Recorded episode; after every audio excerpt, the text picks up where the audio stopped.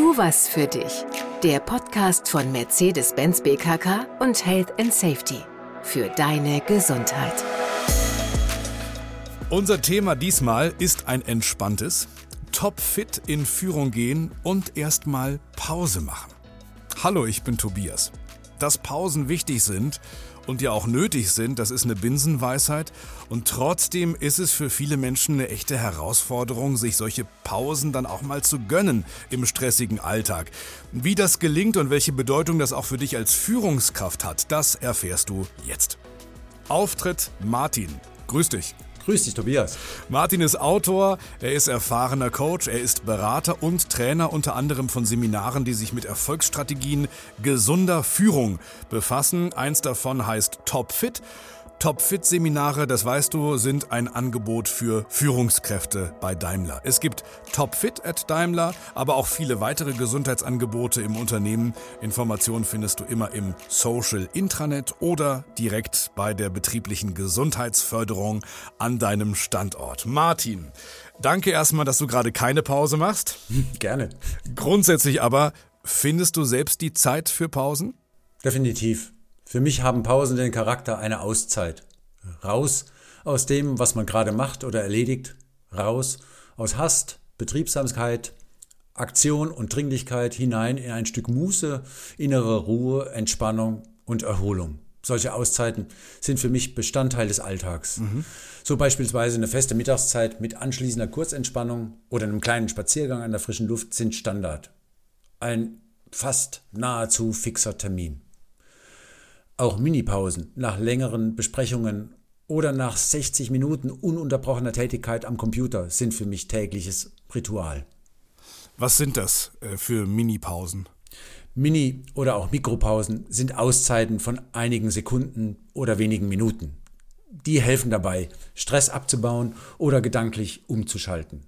Die lösen auch Denkblockaden und steigern die Konzentrationsfähigkeit. Mhm. Beispielsweise stehe ich auf, öffne das Fenster, strecke mich, kreise meine Schultern, schüttle meine Arme und Beine aus, schließe mal die Augen, besinne mich ganz einfach auf meine Atmung. Mhm. Also egal ob Aktivierung oder Entspannung, beides hat seinen Charme und ich entscheide nach circa 60 Minuten Schreibtischtätigkeit, was mir als Minipause gerade gut tut. Und äh, das merkst du im Anschluss auch, diese Minipause äh, hat dir gut getan. Auf jeden Fall, mhm. das spüre ich. Und Studien belegen es auch. Der äh, Erholungswert ist zu Beginn einer Arbeitspause am größten und nimmt mit zunehmender Dauer der Pause ab. Daher ist Folgendes wichtig. Leg häufigere Kurzpausen ein, anstatt wenige längere Pausen zu machen. Da geht es jetzt um deine Pausen und meine Pausen. Welche Bedeutung hat das Thema für mich als Führungskraft? Nun, du bist als Führungskraft Vorbild. Du bist es ohne eigenes Zutun, denn du stehst unter Beobachtung deiner Mitarbeiterinnen und Mitarbeiter.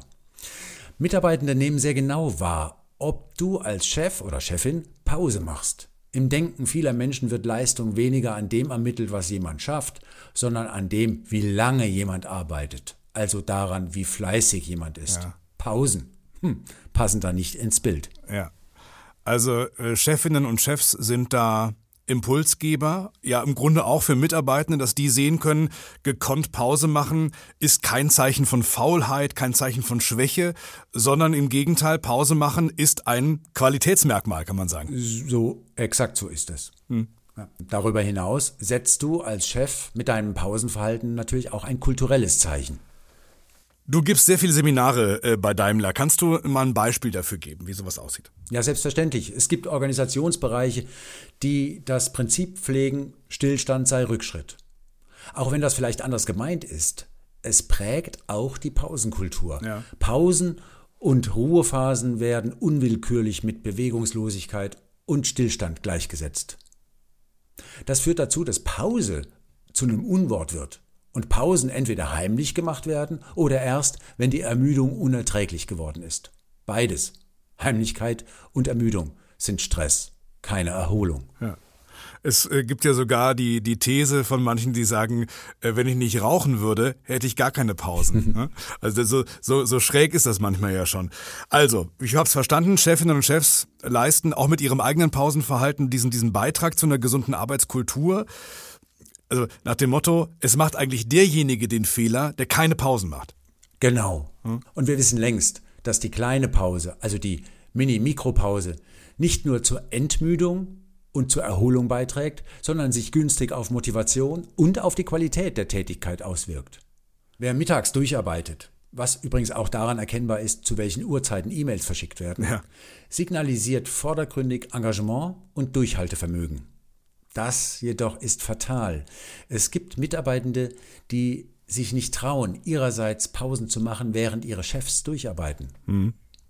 Dabei ist die Mittagszeit eine Tageszeit, in der der Körper sowieso ein Leistungstief hat. Hier empfehle ich sogar eine längere Pause und diese Pause zum Essen und zur Erholung zu nutzen. Ja, ja. Ich empfehle Führungskräften, gönn dir eine Auszeit, bevor deine Konzentration nachlässt. Wenn du deine Ermüdung spürst, ist es für Pause schon zu spät. Je länger du damit wartest, bis du Pause machst, desto weniger Erholung bietet sie dir. Also praktisch wie beim, wie beim Autofahren ja auch, wenn du Müdigkeit am Steuer äh, spürst, dann hast du eigentlich schon zuvor die Pause gebraucht. Das ist ja, Müdigkeit ist ja wirklich ein Spätwarnsignal für Pause. Woran erkenne ich denn frühzeitig, dass ich eine Pause nötig habe, bevor ich richtig müde und kaputt bin? Ja, nun, eine allgemeine Regel gibt's dafür nicht. Unter Umständen lässt deine Konzentration nach oder du brauchst länger für irgendwelche Routinetätigkeiten, die dir sonst leicht von der Hand gehen. Ja. Oder du bist reizbarer, lustloser. Auch dein Körper gibt dir eindeutige Signale und zeigt dir deinen Zustand an.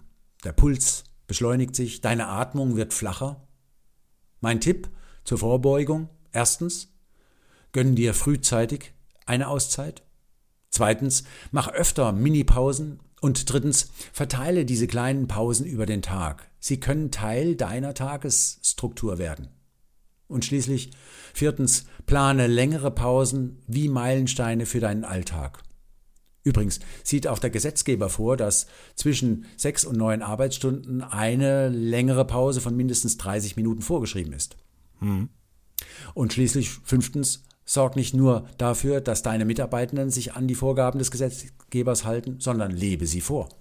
Das kann leichter gesagt sein als getan. Ne? Jein. Also die Herausforderung für regelmäßige Auszeiten scheint dann größer, wenn es bisher nicht deine Gewohnheit gewesen war, sich regelmäßig eine Mini-Pause zu gönnen. In dem Glauben, dafür keine Zeit zu haben. Das ist eine Ausrede. Sich Auszeiten zu erlauben, hat etwas mit deiner Haltung, mit deiner Einstellung zu tun. Daher fühlt es sich zunächst nicht so leicht an, wenn du es nicht gewohnt warst. Okay, wie immer Gewöhnung. Gibt auch diese japanische Redewendung, ähm, wenn du es eilig hast, gehe langsam. Ne? Kann man sagen. Also im Grunde, wenn du Eile hast, dann gönn dir erstmal eine Auszeit, mach erstmal eine Pause. Exakt. Ne? Wenn du einen guten Job machen willst und leistungsfähig bleiben möchtest, gönn dir erfrischende Pausen. Tu was für dich und sprich mit deinen Mitarbeiterinnen und mit deinen Mitarbeitern darüber. Sag ihnen, wie wichtig dir eine Mini-Pause zur Regeneration, zum Erhalt deiner Leistungsfähigkeit und für deine Gesundheit ist. Damit dir das gelingt und damit man dir es glaubt, hilft es, dich und dein Team entsprechend zu organisieren. Ein Beispiel.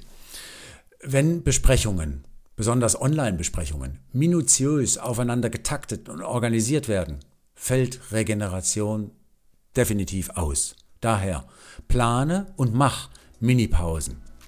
Eile mit Weile. Das führt manchmal schneller zum Ziel. Dankeschön, Martin. In dieser Folge ging es darum, ja, dir etwas Gutes zu gönnen und dann auch darin Vorbild zu sein. Sei anderen Vorbild und erlaube dir alle 60 Minuten eine Auszeit von einer Minute bis fünf Minuten. Das hält dich fit. Es gibt Untersuchungen, die zeigen, dass viele Minipausen einen höheren Erholungseffekt haben als so eine lange Pause, beispielsweise am Mittag. Die Erholung ist in der ersten Minute der Unterbrechung am größten. Heißt, es kommt darauf an, deine kleinen Auszeiten gut zu nutzen. Einmal strecken, einmal dehnen, entspannen, vielleicht einen kleinen Spaziergang machen, das Fenster mal öffnen. Erlaube dir einen netten, ungezwungenen Plausch mit Kolleginnen und Kollegen, das hält dich in Form. Sich in Form fühlen macht Freude, das weiß Martin und macht jetzt auch sicherlich mit mir gemeinsam eine kleine Pause, oder? Genau so ist es. Dankeschön. Das war eine weitere Folge von Tu was für dich. Der Podcast von Mercedes-Benz BKK und Health and Safety.